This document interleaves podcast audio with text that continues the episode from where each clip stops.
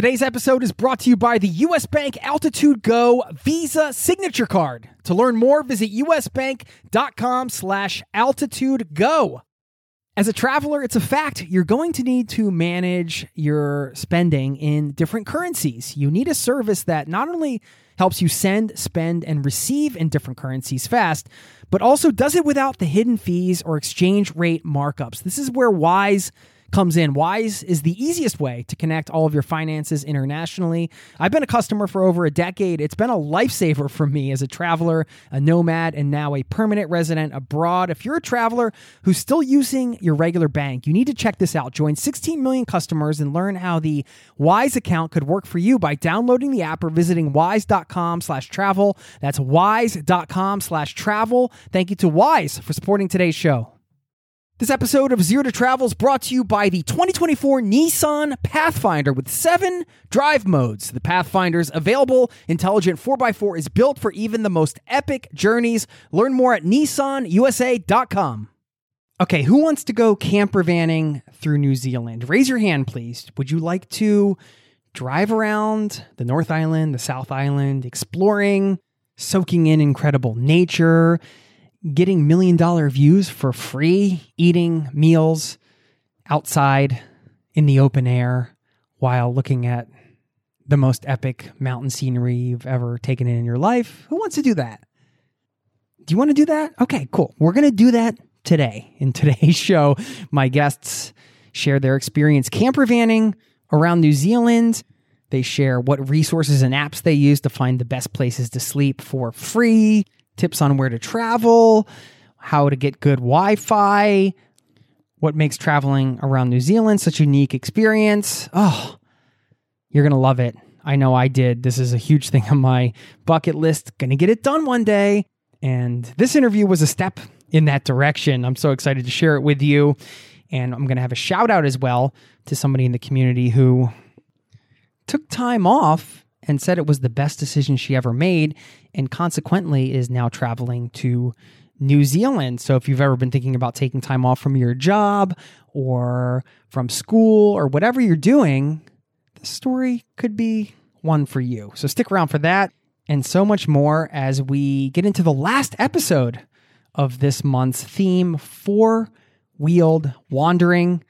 It's wrapping up today in New Zealand. Thanks again for being here and Welcome to the Zero to Travel podcast, my friend.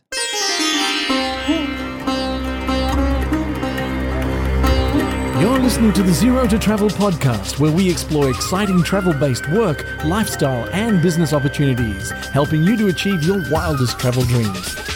And now, your host, world wanderer and travel junkie, Jason Moore. Hey there, it's Jason with ZeroToTravel.com. Welcome to the show, my friend. Thank you so very much for spending time here with me today, hanging out, letting me bring a little travel into your ears. This is the show to help you travel the world on your terms, to fill your life with as much travel as you desire, no matter what your situation or experience. I couldn't wait to record this episode because, A, this couple is always a pleasure to chat with, and they give great advice on things that they have experienced themselves and they just give you the the straight scoop in a way that you can easily get your head around. So in today's interview for example, they kind of broke down the three levels of sleeping options when it comes to camper vanning around New Zealand. That's just one example uh, of one of the things we cover today. Also, should you rent a camper van? Should you buy one and resell it? Which option is the best for you? We get into it all. And the second reason I couldn't wait to record this episode and share it with you is just because, well, selfishly, this is something I want to do. So getting to talk to somebody who's done it and really pick their brain is always a fun thing. And it also gets it back on my radar and it's taking a small step towards a bucket list item or a travel dream. Anytime you have a conversation with somebody that's been there and you start asking questions and you're curious about it and you want to learn and you soak up that knowledge, it does tend to make that a more real item where you say, okay, hey, this is something I want to do one day. Let me learn more about this. And that can reignite the fire within. And maybe if this is something that you want to do one day, this show will do the same for you. On the other side of the program, as I mentioned at the top of the show, going to be giving a shout out to somebody who took a break from college, and you'll hear how that turned out for her. I think you're going to like how that turned out, and it might give you something to think about if you're considering taking a break from work or from college or whatever you're doing to travel. This is just one story, but hey, sharing these stories I know makes a difference in people's lives. And I love sharing them and I love hearing from people in the community. Whatever your story is, get in touch. Jason at zero to travel.com is my email. I read all the emails, any reviews you put up, anything. I love to check those things out and hear from you. This is a two way conversation. This is a community powered show. Thanks for being a part of the Zero to Travel Caravan. And please introduce yourself, say hi at some point if you've been listening to this show for a while and I haven't heard from you. Come on! What are you waiting for? I do want to hear from you. And no, you don't have to wait till you quit your job or do something dramatic. Just drop me a line and say hi. No big deal. Let me know what you're up to. It's all good.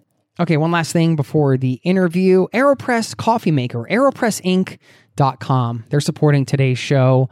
And I can tell you one thing for certain when it comes to gear, if I go camper vanning through New Zealand or anywhere, I will have my AeroPress coffee maker with me because there is no way I would go traveling for months in a vehicle or something like that without bringing it because I want to have an incredible cup of coffee every day. And this thing makes the best cup of coffee you've ever had. And you have to see it. If you've never used an AeroPress, go to aeropressinc.com, A E R O pressinc.com. You can check it out. You can make coffee in one to three minutes. You can clean the thing in about five seconds and then you're sipping on incredibly delicious coffee. Oh, it's so good. It's changed my life. I've been using this thing almost daily for some years now. And I want you to check it out because it's great for travel as well. There's no moving parts, it just works with a press. You don't have to plug it in. It's super simple to use. It's pretty light, but durable. And it's something you'll want to take with you out on the road and you can take your great coffee anywhere you go. AeroPressInc.com. I'm a super fan, and if you love coffee, get one because you will be too. Also inexpensive, around 35 bucks right now at the time of this recording. So check that out. And thanks to them for supporting today's show. Okay, let's get into this interview, and I will see you on the other side, my friend.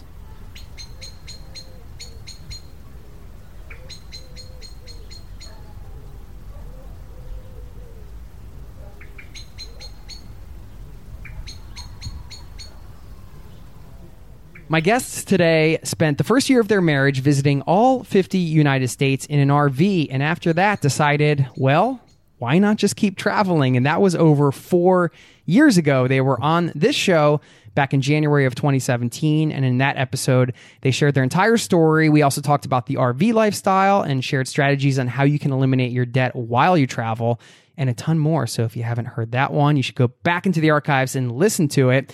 Anyway, ever since then, I've been dying to have them back on the show, and they're finally here again. This time to share advice on traveling in a camper van around New Zealand, which is something that has been on my travel to do list for quite some time. You can follow their adventures at heathandalyssa.com. They have a fantastic podcast as well called The RV Entrepreneur and a new best selling book that we're going to talk about today A Beginner's Guide to Living in an RV. We're going to get into it right now. Heath and Alyssa Welcome to the Zero to Travel podcast, my friends. Welcome back. Thanks for having us, Jason. Yeah, thanks. But mostly, all it's all about the camper van in New Zealand. That's like the thing that we're probably geeked out, most excited about, and it is the thing I'm most excited about. Well, I'm excited to talk about everything that I just mentioned and a bunch more. But yeah, the camper vanning thing has been something in New Zealand I've wanted to do for so long. I mean, first I do have to say, Alyssa, congrats on the book. Thank you. a beginner's guide to living in an RV, everything I wish I knew before full time RVing across America. Great title because, of course, now yeah, immediately, yeah, I want to know everything that you wish you knew. Yeah, I saw it's a, like a bestseller, and I even saw a Facebook video of you recently that Heath shared where you were getting emotional because like Amazon had it in one of their stores or whatever. Like, tell me about this book. Like, how did it come about? How long have you been writing it, and what's going on? Yeah. So Heath and I, I think we'd been RVing for about three years and and blogging about RVing for that whole time. And I kept getting the same email every day of people being like, How do you get mail on the road? And to me, I'm like, okay, I travel full time, and your question for me is about mail. Like, that is the most boring possible question that you could ask me about like full time travel.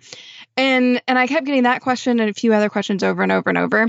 And the book really came out of just my desire to not have to answer that question anymore and to just, you know, make this resource where everything was in one place. Cause there was there's a few other books out there that are about RV living and basic stuff like mail and internet and RV insurance and health insurance and all those sorts of things. Um, but there wasn't any that we were that were doing really well. They all had pretty poor reviews and things like that. And what? I was just gonna say that some of them were doing like surprisingly well though, even though they like even the, though they had like two star reviews. Yeah, exactly. So so we realized okay, well if we write a book, it would be like a really good solution to this this problem that we were seeing and you know, we could just have this resource where all of our answers, all of our knowledge from the 3 years of RVing that we had would be all in one place.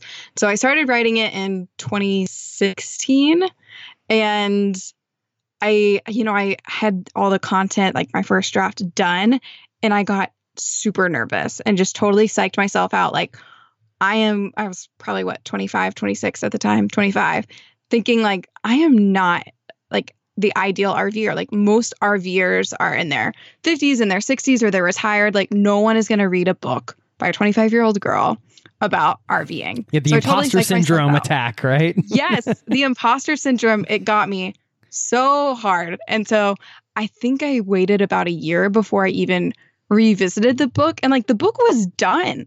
I had already written the whole thing. I added a couple chapters by the time I revisited it, but I did I had already put so much into it and written like 30,000 words and and I had just kind of given up because I got scared and then revisited it a year later, had a, an accountability accountability partner kind of hold my hand through the whole putting it on Amazon thing because that's that was another big intimidating thing. We had Heath had written a book previously and we had sold it on Gumroad just directly through our website and we had been kind of toying with this idea of putting a book on Amazon and putting any kind of product on Amazon because it's like the number one e-commerce site in the world, right? It makes sense if you're going to be an online entrepreneur, like Amazon is the place to sell your stuff.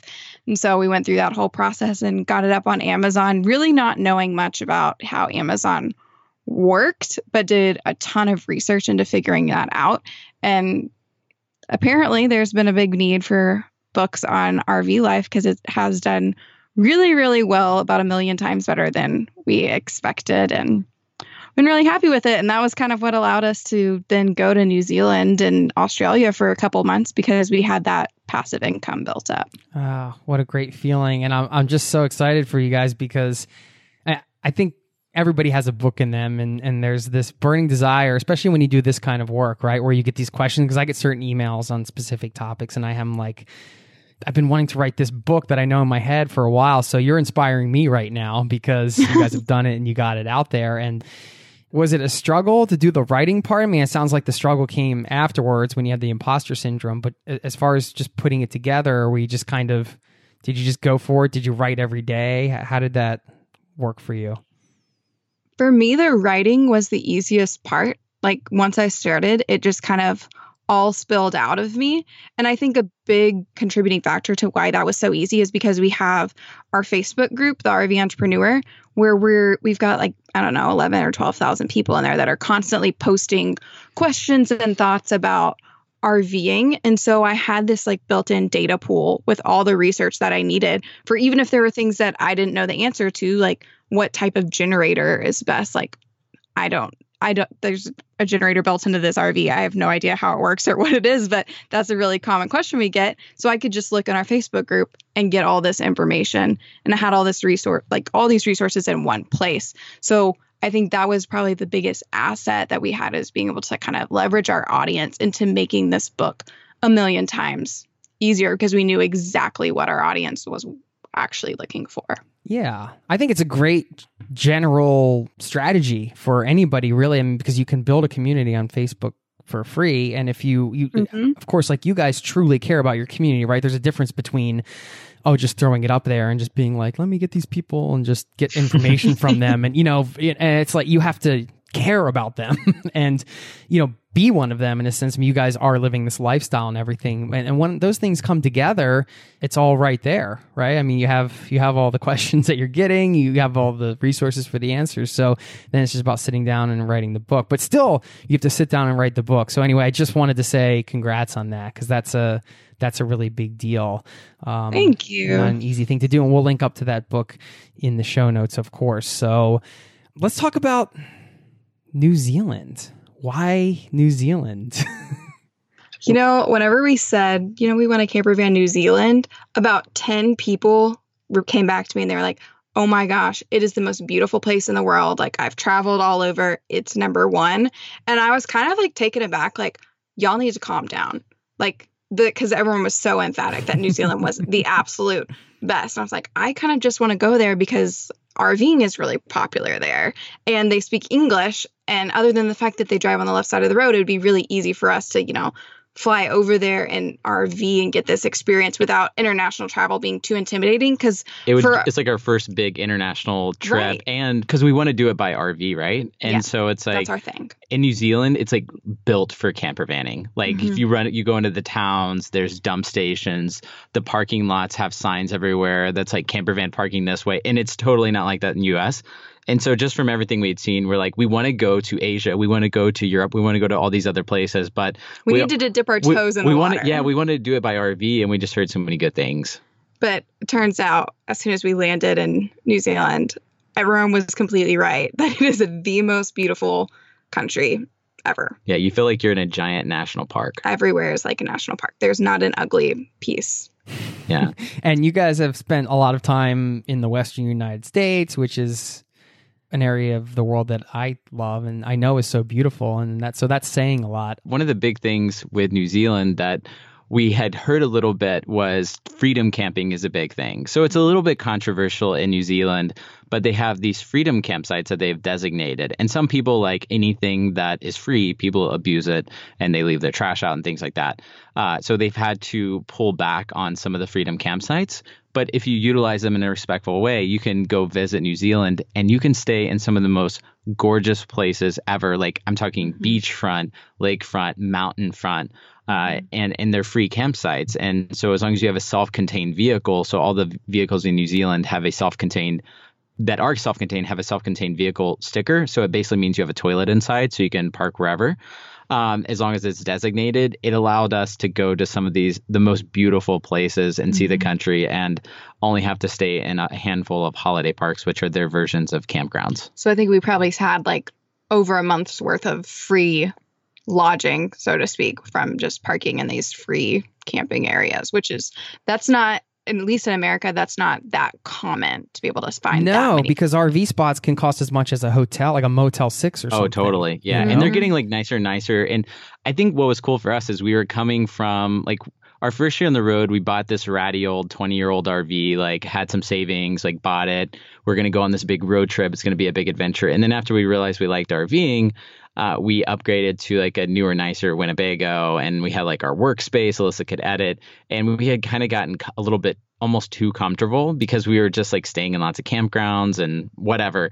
And then so going over to New Zealand, we we were in a camper van, which is small. it was 23 feet. Yeah, so seven meters, and for them that's a big camper van, but for us, like we downsized by ten feet, so it felt really tiny. That's about as small as they get in America for RVs. what was kind of cool was like it pushed us to go be a lot more adventurous because that's the reason why we chose this lifestyle so we could go out and and visit amazing places and experience nature and get close to it but by getting a bigger rig and choosing to do so because of like workspace and things like that we i don't know it just it what it kind of became a little bit not as exciting as it was before so being in new zealand in a smaller rig we could be a lot more adventurous. You're adventurous saying like re-fall in love with the RV I lifestyle. yeah it sounds corny but yeah pretty much It sounds like you, you kind of went from staying in the the Marriott to, to going back to the hostel world or something, you know? it, it kind of yeah yeah kind of in ways so it's like i mean you just take the rig and uh like i remember one day specifically where i i literally thought like oh man rv life is cool because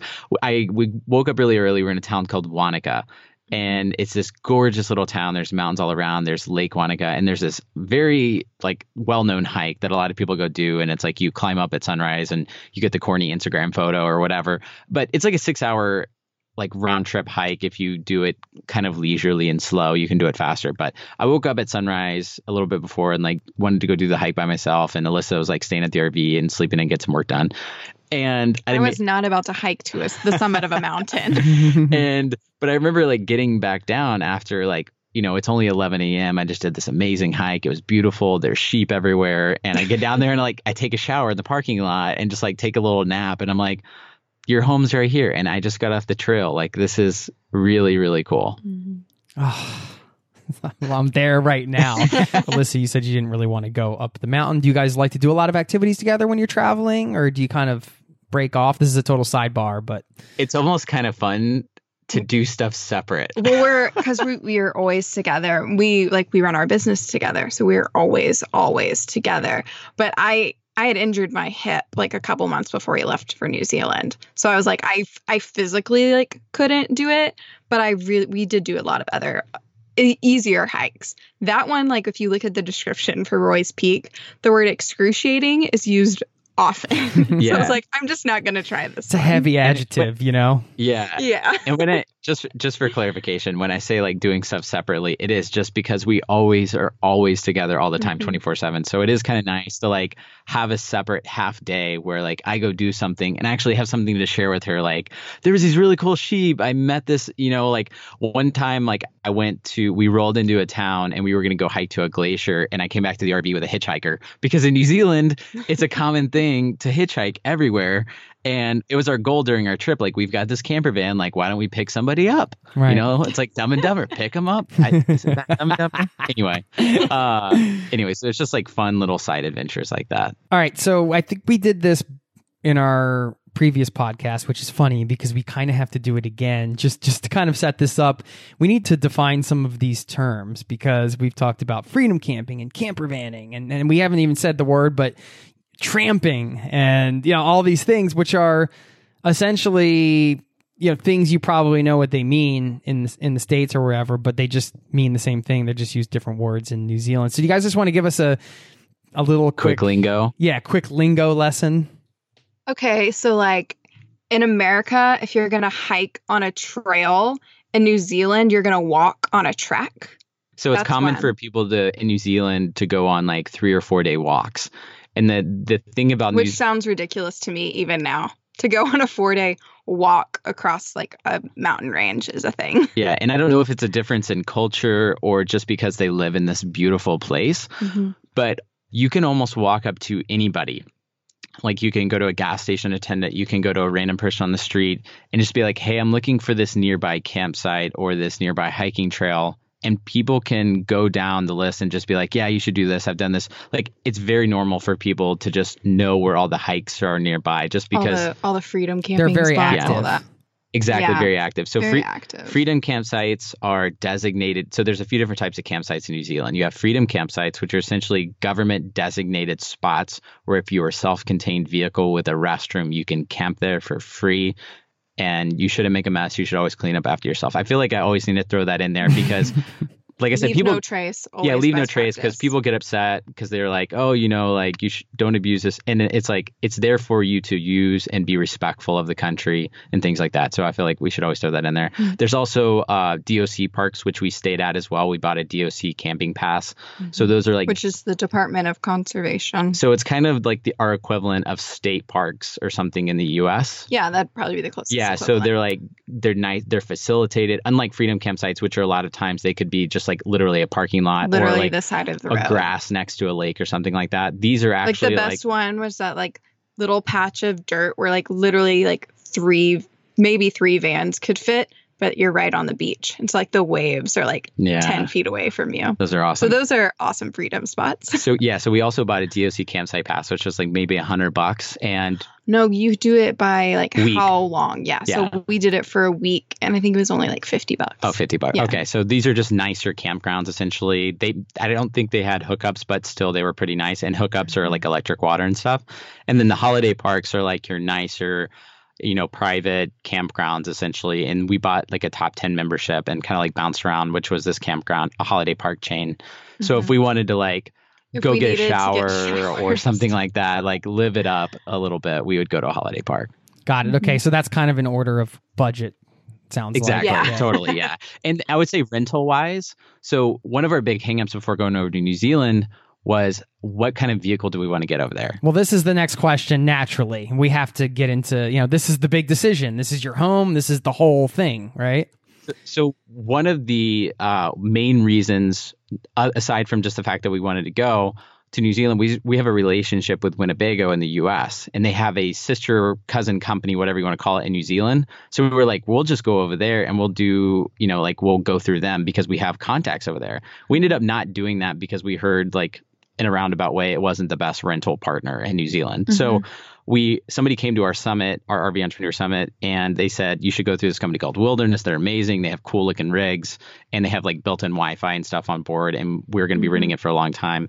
So before we had fit, found a rental company, we were looking at like options of like RV swaps. So like people in uh, New Zealand who want to come over to the US and like could we swap an RV with them? But we didn't want to do that because our rig is a lot bigger than what they're probably used to driving in New Zealand. But if you do want to do that, RV Worldwide, Is the name of that website. we're yeah. very interested in doing that at some point. Yeah. So if you're in like a really, if you're in Europe or Australia and you want to like RV in the US and you want to do a swap, hit us up. Let us know. We're we're open to talking. So uh, that that was one option. And so, the- so those are motorhomes that we were looking at, Yeah. like the equivalent to like a Winnebago in the states, and that's like the luxury kind of level of camper vanning. Most of the camper vans you're going to see are going to look like like a Honda Odyssey, like a classic minivan, and then in the back like where you've got your your trunk space they'll have like a small kitchen and a small sink so that you can still have the ability to cook but you won't have a bathroom. Those are probably the most common camper vans that Yeah, you see. and that- those ones are like true camper vans. You might call what we were in more of a motorhome but it's the term is still like you're camper vanning in new zealand and then a lot of people just car camp yeah. a lot of people car camp or tent camp i guess But you have to have the toilet to go to the freedom spots. Is that Exa- yeah. Yes. okay? Yeah. Gotcha. So, I mean, I know the swap would have been free, but because I know there are some big auction areas where you can buy camper vans and then people sell them back before they leave. Because I've looked into all this. I'm just wondering how deep down the rabbit hole you guys went there and, and what like the costs of that versus the rental and all that. So the, it's called a buyback program essentially, and no, we're no, that's the one in Europe. yeah, but it's they have them in New Zealand too. But we didn't look at them because we weren't going to stay for long enough to make it worth it. If we were planning on going for more than three months and we were looking at like five months or six months, we would have looked at it. And we had friends that have, have done that where they bought a camper van, like a like a minivan size camper van. And they were in New Zealand for I think six months, and then they sold it and came back. Because you the can get a- Apparently, pretty easily. We talked to a lot of people. You can get a working visa up until you're like 30 or 31 in New Mhm. Zealand, right? Yeah, Mhm. And how So long I'm- was your trip? two a little over two months. Okay. Yep. And so yeah, we were we had to come back for weddings, but we were looking at the longer term options of like buying something and trying to sell it, but then it was like with registration. We ultimately just realized like maybe we'll just do a long term rental and then we did like a kind of bookended our trip with an Airbnb stay to kind of break it up so our rental wasn't insanely long. So we ended up doing like 48 days in our rental unit. for people listening, if you're going to go the rental route, and it sounds like you guys are recommending if it's longer, you should seriously consider the purchase route. But if it's a, a short, and you would say shorter being less than three months, rental could definitely be an option. And if you're mixing in an Airbnb or whatever, what is a reasonable budget to have these experiences? What do you guys find that you were spending uh, roughly per day? So I actually am writing a blog post on this right now, so I've got the numbers fresh in my mind. So for in New Zealand currency, our rig cost us about $125 a day. And they did give us a discount because we are content creators. So they gave us a $2,500 New Zealand dollar discount on our total price of our motorhome. So we ended up paying a little under four grand USD for seven weeks in the motorhome. So which that is a really good deal. that broke down to about eighty dollars a night just for just for the rental. And then total, what was the insurance package? Because you the insurance was we went with the VIP level. That was sixty nine dollars a day. New yeah, so Zealand pretty dollars. pricey for the insurance. So our route was like we went with one of the higher end companies, you know, essentially just because we had heard a good a level. Well, I'm like, if you're gonna go over there for such a long period of time, like you want to have the best possible experience. So we are going to go with the best possible Yeah. company that and because we did get a discount with them, it ended up being cheaper than the other companies that Yeah. we were looking at. So it really did work out for us. Yeah, So so that's was a unique fir- situation for you guys, of course, but Right. you're Exact- transparent totally, about totally. that. Yeah. Yeah, totally. And I mean, this was like our first really big splurge. You know, like we had paid off debt last year. I think we talked about that on this podcast even. And this was like, we're going to go and we're just going to, like, it's more than we've ever spent on anything, but we want to go and we want to have something that we can really enjoy for our time over there. So that was kind of the rationalization with being like, we're going to spend a little bit more, but it's going to be an amazing experience. And I think total for the whole seven weeks of camper vanning, adding in groceries, adding in experiences, adding in um, holiday parks and gas and all that sort of stuff, ended up being about 7,500 USD. And that's not that bad for almost two months, especially when you consider, you know, you're two people. So you have to divide that by two and imagine, okay, what's the cost per person? And then it sounds, Right. you know, and it's like New Zealand is one of the most expensive countries in the world. And we kind of knew that going into it. And so we kind of, because the US dollar is so good, it kind of balanced out against like the New Zealand currency. But we kind of expected that this would be a little bit more than what it costs us on average RVing full time in America. Yeah, and it and it seemed like you know a lot of people everyone's different right like everyone has their own type of travel and that's fine and it did kind of seem like we were uh, we we because we went to several of these freedom campsites and we would just kind of hang out and talk with other people. And you know some people are like I'm going to come over there for a year in order to stretch my budget. I'm just going to be in a car or a van and maybe pick up some odd jobs here and there whereas we're working a little bit while we're there. So it's like they may be just exploring and then saving up and stay, staying long term so I think there's you know obviously all different kinds of ways to go about it Sure. And the other thing people have to remember, which it's easy to forget, is that you still spend money if you're at home. you know, I want to hear the everyday life type of stuff when you're ha- living this experience because. I mean, I saw some of the pictures. I, I was following you guys along when you were on the trip. It's something I wanted to do. So we're friends on Facebook. So I see, um, you know, you guys having these meals out front by these uh, beautiful views and, and the ocean and whatnot. And yeah, I mean, I just want to hear your guys' everyday experience. And what was your, did you have a routine? Were you staying in one place for a long time? Were you moving around every day? How did you guys tackle it? We move every day. yeah and it was part of it was because the rig batteries would charge as we when you're driving. when you're driving.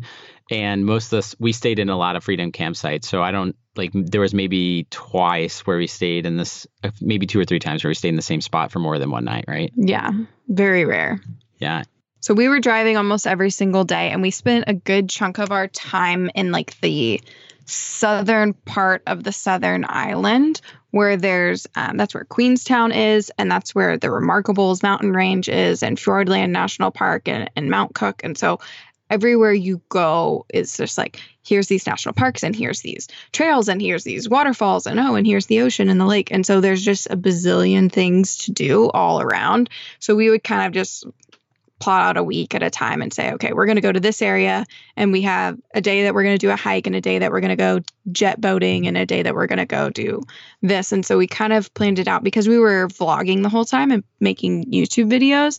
We kind of planned it out where we'd have one, maybe two days a week where we would be in one place and we would work all day and keep running our, our blog and our podcast and everything while we were over there. But every other day it was, we're going and we're making today an adventure and we're going to do something really fun. So you would work one day and, and just soak up travel the next? Yeah, I think I probably worked on average like maybe 10 hours a week. Which is super rare for us. And it was like, it was kind of weird because for the six months, year, probably the last couple years, it's just been in a period of like really heads down mode. Like we had just hosted our conference uh, a few like a month before we left for New Zealand, so like we were planning for that, and we flew. I think we spoke three times right before and had a client gig like right after. So it was going like from ninety. We went from working like 60 hours a week to then going to Like- like, 10 hours a week. And it was amazing. yeah, it was amazing, but I I also struggled with it a little bit because I like didn't know what to do with myself when we first got over there because it was just so true. foreign for us to. Ha- but that was the whole goal. It was like going hard for a period of time and really trying to take advantage of like, hey, we're in New Zealand. This is mm-hmm. amazing, and we're gonna try to do as much as we as can. as digital nomads like that's a big like difficult thing like try to find that balance between enjoying your travels and actually working on your business and making enough money. And our goal was that before we left for New Zealand, we were going to end all of our client relationships so that whenever we were out there traveling, all we had to do was like run our blog and run our podcast so that we could really scale down on work and really enjoy my our software travels. business. And and your software business. I don't have to do anything for your software business, so I never count that in my mind. yeah, taking phone calls. It's a 19 hour time difference, so I every other week I did have a 3:30 a.m. phone call, which was a little bit brutal. Yeah. Uh, but I mean, if you if you don't have to take phone calls and stuff, it's not a big deal. But I did struggle a little bit with the time difference, just because I my, I have a bootstrap software business, so just like still handling some support and things like that, where it was a little bit of a challenge. Do you want to share what it is really quickly, just so people can check it out? Yeah, so it's just uh, it's a property management system called Campground Booking. Um, we help power online reservations for campgrounds, so people can like find and book campsites and stuff like that. Awesome. I don't know if you guys felt this semi burnout. It sounds like if you're wanting to dial things back, were you getting burnt out? Like, a, hey, we need to we need to dial it back. Totally. Yeah. Mm-hmm. And it was totally self-induced, right? Just for a lo- for a long time we were like we're going to add one big thing. Like we're only going to do one extra thing. Each and year. and then after a while you have a lot of big things that you've added onto your plate. And so now it's just been a period of like, what can we remove? And we were managing clients and like, honestly, a lot of them were pretty outsourced. And we had people that we had hired to help like do, mm-hmm. you know, consulting and we were helping com- companies in the RV space with content strategy and social and stuff. And we gave away all those clients to people who were prepared, you know, like good at that stuff. And it was just like, be, being in periods where trying to remove things because you do get burnout mm-hmm. and you're all and somebody said it the other day and it kind of related to both of us which is like decision fatigue like when you're always on the go and always moving it's like am i going to go to a new place today what am well, i going to do? especially when you're an RV, right? Because you you have to drive anyway. Like if you even want to go to the grocery store, it's like, well, okay, we have to pack up everything and go. And so it's like always having to make that decision every single night. Where am I going to park tonight? And then you know, kind of going through that mental checklist of is it safe? Do I have enough gas? Do I am I going to be parked in the sun so I can get solar? All those little things and the decision fatigue wears you down if you move if you travel too fast. Yeah, and As for, many new RVers learn. and for a long time i mean for a while too like all the things that you just said are really the appeal right like the freedom like you can go anywhere you can park Yeah, anything totally. pa- park anywhere and see lots of stuff so uh, but th- yeah, after a while, if you're moving too quickly, like we were moving really quickly New Zealand, afterwards we were like, we need a little bit of a break. yeah, I want to get back to the travel stuff. I just have one more work related question. Well, maybe I'll have more later. But it, I've heard the internet is not that good there. Was that a challenge at all? Everyone told us that too. They're like the, the internet is terrible. And so we paid ten dollars a day to get the built in Wi Fi on our wilderness rig. And it was amazing. Like, like 30 gigs down. fastest internet I've ever had in my life. We were we were So we were worth parked it.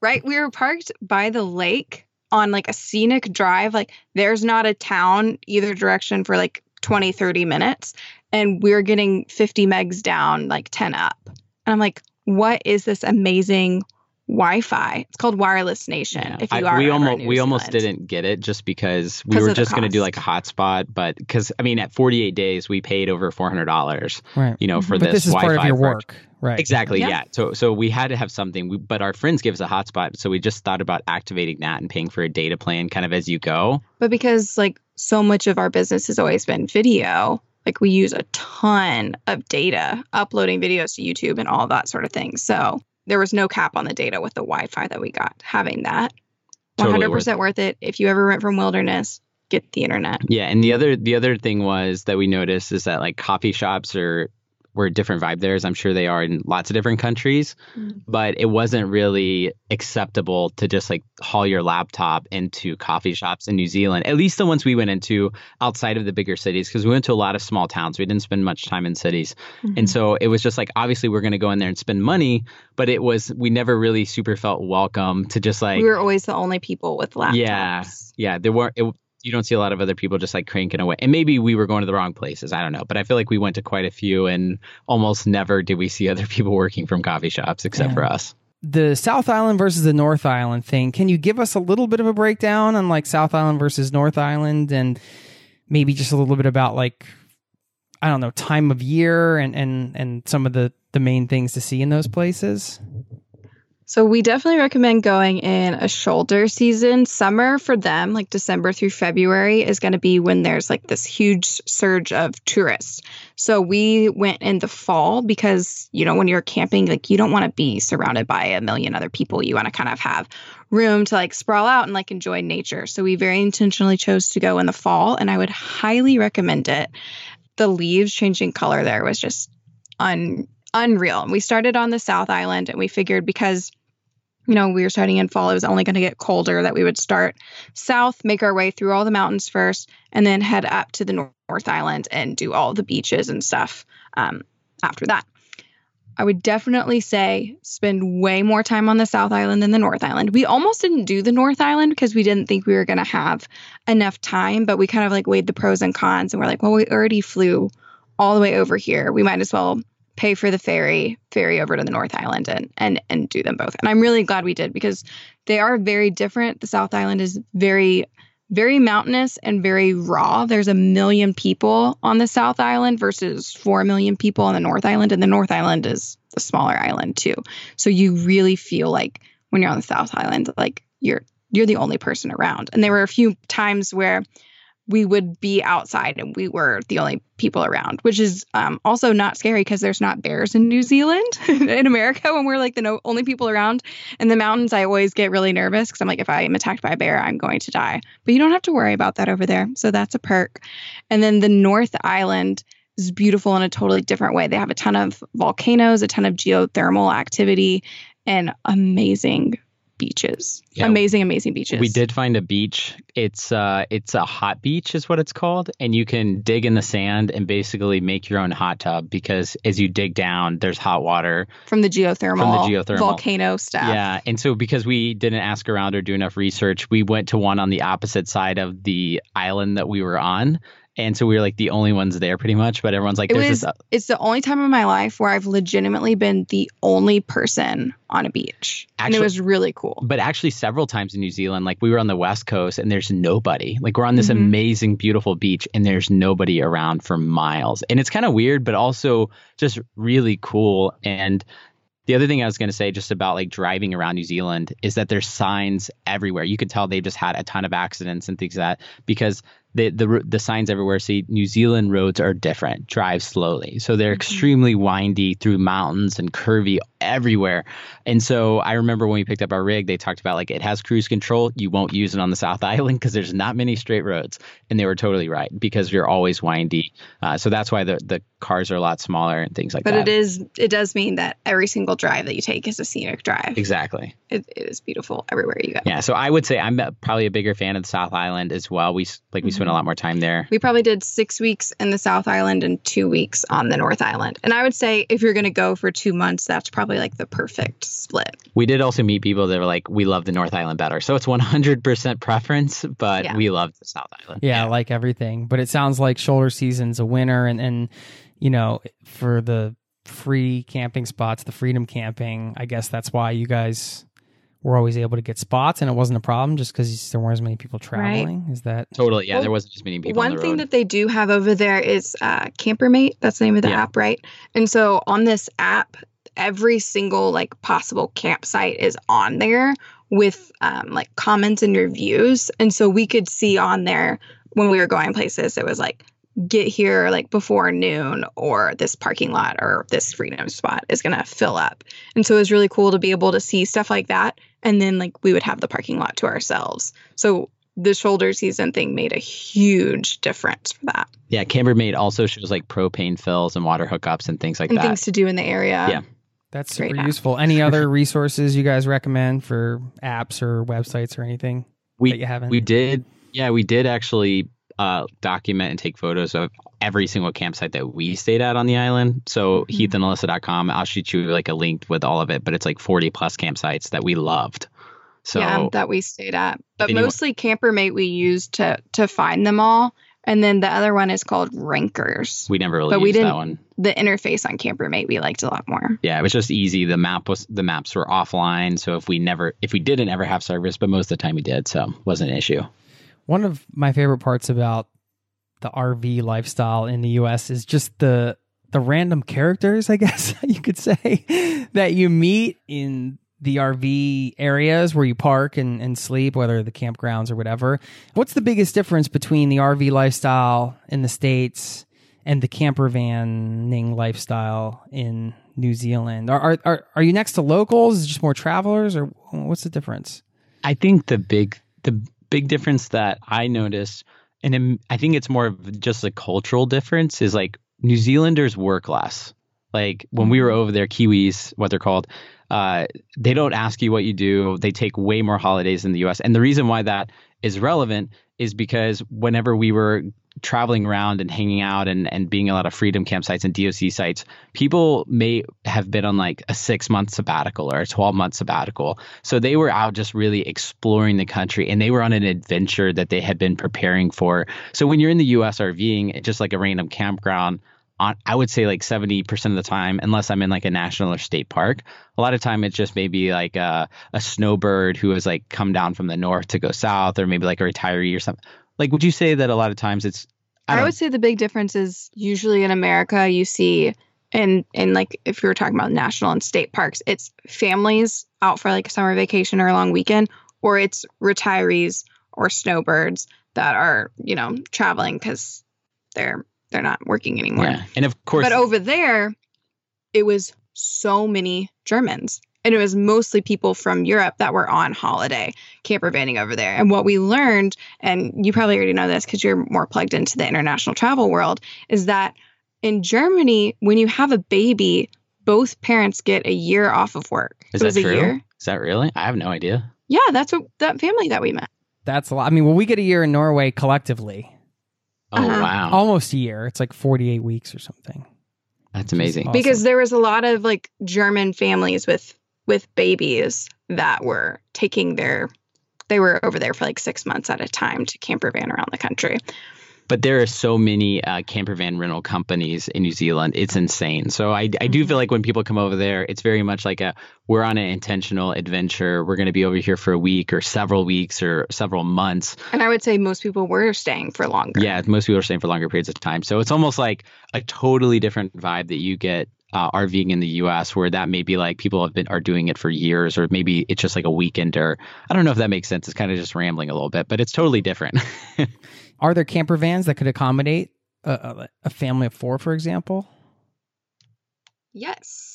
Yeah, the, I mean the company we rented through, they have uh, camper vans that can sleep like six. Okay. So totally. Yeah, I was just curious yeah, how I've, big they get because I know they can be smaller, especially with the roads. So. Yeah, the one that we had was like a rear twin bed, and then they had other models that was this they were the same layout. Uh, so they had a rear twin bed, but then in the front of the rig you have a bed that comes down from the ceiling. So I don't think you'd want to maybe put like a little baby, like obviously on the bed. that really could, but I mean, there's room. That's there's like room the camper vanning uh, Murphy bed, right? Exactly, exactly. Yeah. the camper van version. People always wonder about safety, you know, especially when it comes to you know, being out in the road in remote areas like you're talking about. You know, to get more specific with that, I, I mean, I don't know if, if it's a question in terms of violence or things like that, but a lot of times it's petty stuff, right? Like you go trekking for four days into, or tramping, excuse me, or you walk on a track for four days and you just have your, your rig parked wherever and then you come back. I mean, have you guys heard or do you have any tips about the safety situation there? I think what we did over there is the same thing we do in the US, which is just re- read reviews and use common knowledge, like common sense, I guess. Mm-hmm. And so if we read reviews of a place that were like, "Hey, this is pretty sketchy at well, night," there was only there was only that one time in around Rotorua on the North Island where everywhere on the app on um, Campermate was saying like, "Watch out for car thieves," like lock up all your belongings because it's really common in this area. But for the majority of both islands, it was very safe and we didn't have to worry about that at all. It was just that one concentrated area. And there were a lot of warnings made available to us so that we kind of knew and could look out for that. Yeah, so that was really the best resource was we used that. And so every place we went to, you could see 5, 10, 15 or more reviews of people that said, had a great experience, nice clean campsite. So mm-hmm. it's like, well, looks like at least 50, 100, probably way more people than that have stayed here and they were totally fine. So I probably will be too. And a lot of times, I don't think we ever were the only ones at a freedom campsite. So there was once. Once. Okay, so every other time there were at least a couple other people in the area who were camping as well. So I think that always made me feel a little bit better. It's because there's always just like random people that are going to be here and there around you. So you're not like the only ones out in the middle of nowhere. Uh, speaking of criminals, it would be a crime if I didn't ask you guys about the food. um, were you cooking a lot of your own food, and how is the food down there? Uh, before we went, people kind of told us like the food in New Zealand is just kind of meh. And we had already planned on, you know, first saving money and because um, I'm gluten free, that we would just kind of make most of our meals. And that's what we're used to RVing anyway. So we made a majority of our meals. Most of our eating out budget went to coffee their coffee is incredible. So good. Oh my gosh. Oh. And the, and the now store you just sold me even further if that's possible. yeah. So we didn't realize it before going. Again, international travel newbies. We had just not done much international travel at all. Mhm. And so when we got over there, like we didn't realize that they don't just they don't drink drip coffee. Like everything is Italian roast or espresso. Everything's some type of espresso drink. There's Right. no such thing as drip coffee. so flat white. So like I made that mistake of going to a restaurant and being like, "Can I just get a cup of coffee?" And they looked at me like I was crazy, and then proceeded to not bring me anything because I didn't specify. so I had no idea about that. It was just something that it's like, okay, well now I know that. But there there when we asked there wasn't really a lot of good answers around like what is the food of New Zealand but there Mm-hmm. are a strange amount of like Chinese food places and then like fish and chip takeout like weird like within the same restaurant, any like every single town you'd go to, there'd be a building that would be like Malaysian food and fish and chips, Ta- or Chinese takeout and fish and chips. So I think that that's kind of like the cultural blend of food that you get in New Zealand is like Asian and then Fish and fish and chips. yeah like I don't th- I don't think New Zealand really has like their own like signature food at all. But I mean they do have like a lot of uh, lamb down there. yeah that's true But they don't have like a, a dish that at least that we found that was like, oh, this is New Zealand food. and if they did if they did and someone corrects us we're always down to go back and try it yeah. Got it. Cool. Anything we missed? Just any sort of wisdom from the excursion? Uh, something that would just help people if they decided to go? I think the biggest thing that we took away from it is, you know, we were really intimidated to then go to a country where you're driving on the wrong side of the car and the wrong side of the road than what you're used to. And it was so much easier than we thought that was going to be. And actually, whenever we got back to America, we flew um, actually from New Zealand, like back to Hawaii for a wedding, and we picked up the rental car and like we both got in on the wrong side and we're like we were freaking out driving on American roads because we just Uh, had no idea Yeah. how how to do it anymore. So getting adjusted to that was actually very easy and not intimidating at all. Yeah, this is more, I guess, practical. But if you happen to have a layover through Sydney, because a lot of airports do, you need to get a visa. Oh yeah, we did learn Yeah, it took like 10 minutes online beforehand. But like if you just even have to like leave to go out and like come back through at security, like it's just kind of a helpful thing to know before you go. So you're not scrambling at the airport to try to do that. It's funny. I rented a car in Ireland one day a long time ago, and I remember just just being so scared every time I went to a place I needed to turn, and just looking. But wait a minute, no, that's the wrong way. Oh wait, no, okay, hold on, and just you know having to flip everything over. So it's good to know that yeah, okay, that was one day. So once you get beyond a day, you do get used to it, I suppose, right? Yeah, absolutely. I think it took us two days, and then we're like, okay, we got We this. this. I'm picturing you guys for some reason because this is kind of taking us back to the beginning, but I'm just picturing you guys getting in that camper van and like hitting that first stretch of road. Who were you guys then, and who were you guys at the end of the trip? Did you did it change you at all? Oh, so I remember that we left we left Christchurch. We were jamming Eli Young album, which is like our favorite album. Uh, I would say. Country Such a great music. feeling, just that first, you know, when you first hit the road and you have the whole trip ahead of you. Yeah, I could Mhm. answer for me, and then if you want to layer in Alyssa, I think for me, I became a lot. Alyssa got to see me be a lot lower stress version of myself, like being in the U.S. And I don't know if it's been like work stuff or. I honestly think it was like the size of our RV that we've been traveling in. We bought a bigger rig because we wanted the workspace, but the result was that during drive days, I would be extremely stressed. We're driving this 33 foot rig with a big tow car, so we're over 40 feet long. You know, if Google Maps takes you down a weird road, it's just really stressful. You stand out. It's hard to get in gas stations sometimes. And so I would just constantly kind of be a little bit uh, a tight wad whenever we're trying to.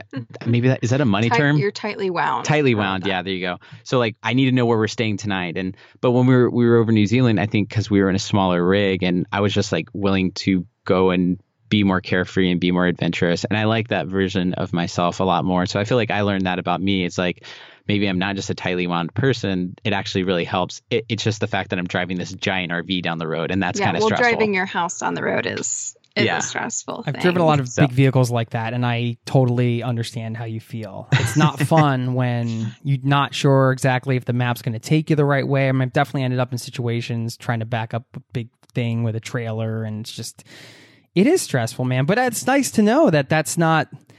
yeah, I mean, you were kind of like you're like, hey, this is my personality. This is just who I am, but it's not as just you know separate from from that. So that's a Exactly. pretty Yeah. big i think so realization, I would say. Yeah absolutely what about you alyssa For me, I think the biggest thing was I've really been wanting for Heath and I to travel internationally together. Like we'd been to Mexico together, we'd been to Canada together, but those I don't know, they didn't really count in my mind because growing up in Texas, it's like, okay, well, Mexico's right there. I've been to Mexico five times and and going to Canada is, is still really similar to America. So to fly, you know, overnight, like 30 hours of travel to get to New Zealand and and go on this adventure just just Heath and I was just really ex- ignited in me this like wanderlust like this travel bug to get out and and travel internationally. And it's always been like my my dream like bucket list item to like live abroad or to at least spend the majority of a single calendar year out of the country. And so having done um, New Zealand and Australia for like two and a half months, and we're in Canada right now. We'll be in Canada for three months, and we're flying to to Thailand in the fall.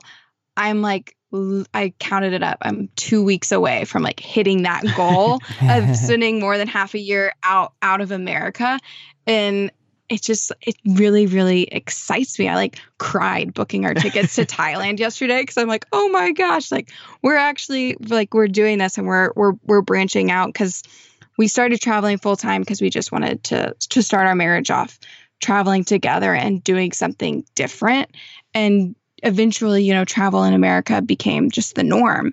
Traveling full time it wasn't difficult anymore. And so to be able to continue to push our comfort zone by going to new countries and and rving across the world which is our new bucket list item to rv everywhere where rving is cool.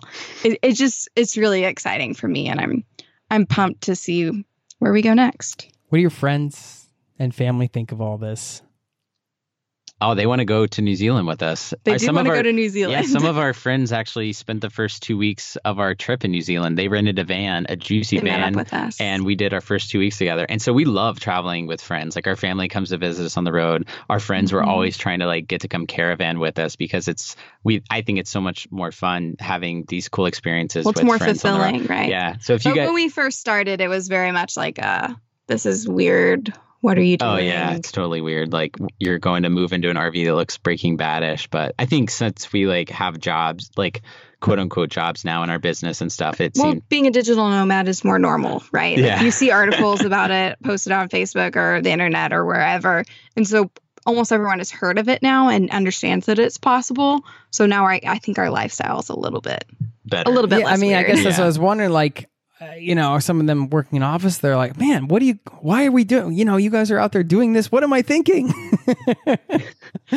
yeah, no, I I mean that's kind of how I felt is like for over 4 years ago when we were in office jobs, I remember like following people online. Uh, specifically there's like a dude living in a truck camper that I started following on Instagram. He's out there taking these awesome photos and just being in cool places. I'm like, what am I doing with my life? Like why am I not doing that? Cuz that looks awesome. And and of course like with anything, you get the grass is greener and it's travel doesn't solve all of your life problems and you still have to find ways to make money and of course all the logistics side of things, but I would say if I had to choose between like adventuring and trying to figure out Wi-Fi and all of that in an RV versus sitting in an office, like it's a it's a no-brainer.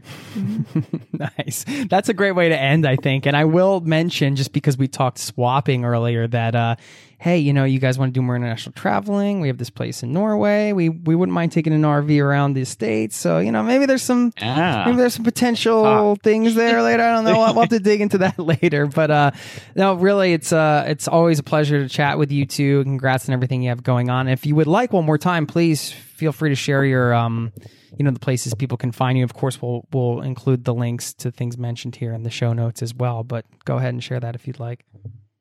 Mostly just heathandalyssa.com and on YouTube, Facebook, uh, Instagram, all Yeah, that. if you want to see all the videos of New Zealand, I'm actually, well, I'm sure this podcast isn't getting posted today, but today I'm posting our final episode of our New Zealand Adventure Zone.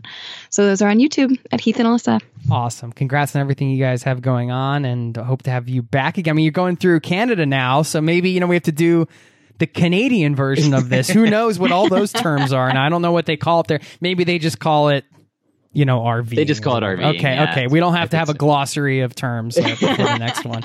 That's awesome. Okay. Thank you guys so much. We'll chat soon. Thanks, Thanks, Jason. Jason. All right, cheers.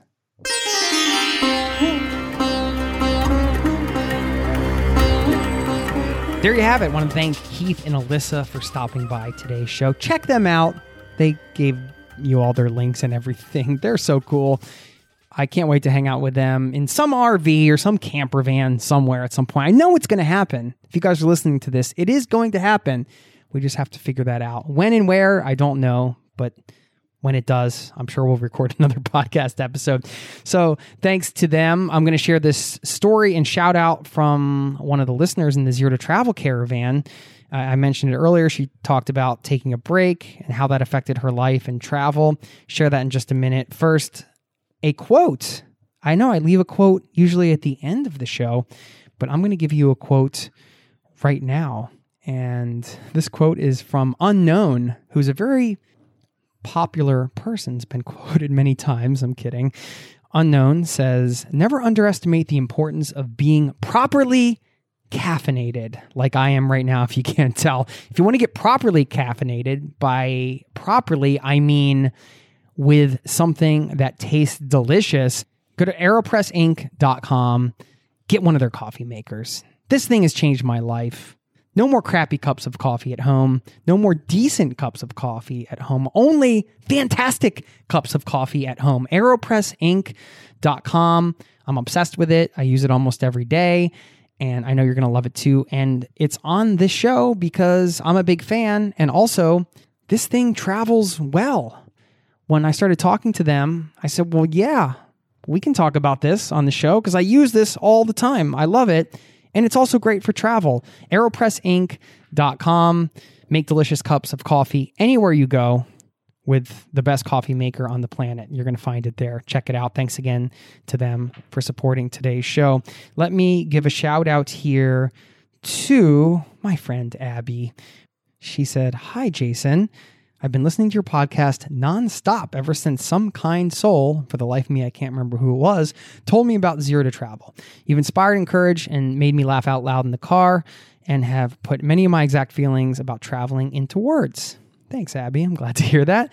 She says, I have always loved traveling and was fortunate enough to be raised by a family who went on many vacations, been to Central America, all over the Caribbean, Alaska, and many of the states. The best decision I've ever made was taking a semester off of college to travel Europe. It was the trip of a lifetime. I learned so much about myself and it changed my life forever. Now I am planning to move to New Zealand for a year. I've been planning this trip for almost two years now after pushing myself to finish college before I left. I've been saving up money since January, now my trip is less than two months away. I'm starting to get the before trip jitters, and honestly, I'm a little terrified, even though I've traveled by myself before. Moving to a different country is something so different and definitely out of my comfort zone, but I'm so excited and know that this trip will change me in ways I can't imagine. I want to say thank you for uh, encouraging, inspiring me throughout the planning journey and just goes on to say a lot of nice things. So, thank you, uh, Abby, and congratulations on your upcoming trip to New Zealand, bringing it full circle. See how that happens? Just brought it full circle. uh, thank you for writing, and so happy for you. And I've heard this a lot, and maybe it's because people are writing me, and, and the people that have taken time off to travel and had a bad experience aren't writing me. If you took time off to travel and had a bad experience with it, let me know. I'm not opposed to sharing uh, the other side of things as well, as you know, listening to this show. But I have found generally that the people have that check in with me at least and talk about how they took time off to travel. Really, anybody that I've talked to about travel, whether it's through this podcast or through this community or on the street or when I'm traveling in hostels or wherever, I, I can't think of one person who has said, ah, you know what? I took time off to travel and it just it wasn't worth it. Worth it. I was really uh, just glad to get back to my job. I, I don't know that that that's hasn't been a thing that I've heard before. So I wanted to share this shout out a because it involved New Zealand and b if you are somebody who has thought about taking some time off to travel, it's just a little more. Uh, motivation for you. It always helps to hear somebody else's experience. Anyway, congrats to Abby for making it happen. And you never know when you take time off to travel what direction that's going to put your life into. It sounds like it's sending her in the direction of the Southern Hemisphere all the way to New Zealand, which is awesome. And maybe I'll meet you there next year. I don't know. I don't know when I'm going to be there, but I am going to be there, my friend. So, Anyway, thank you so much for taking the time to listen to this show. As always, it's a pleasure. I loved doing the series this month, four wheeled wandering. We had uh, an interesting variety of guests all around the topic of travel and sleeping in vehicles. I had a blast with it. I hope you did as well. And we're moving on. I've got some really exciting episodes in the can for you. So if you have not subscribed and become part of the Zero to Travel Caravan officially, subscribe to this podcast. It's free. You can subscribe wherever you get podcasts. Maybe you hear the word subscribe and you're thinking, I don't want to subscribe. That's going to cost me money. You're thinking of magazine subscriptions or something else. This is podcasts. It's free. You just hit subscribe and then you get all of these shows for free. And uh, I hope you enjoy them. And I've got some live interviews coming up and got another one with my wife coming up soon. Top 10 places we're dying to visit that we've never been, and a whole bunch of other uh, great shows planned for you for the rest of the year as we keep this caravan rolling. This is a community powered show. Please check in anytime. Let me know what topics you want me to cover, guests you want me to have on, or anything like that. I am here to serve. Okay, have a wonderful day. Thanks for your time, and I'll see you next time. Cheers. This podcast has been brought to you by ZeroToTravel.com. Ideas and advice to make your travel dreams a reality.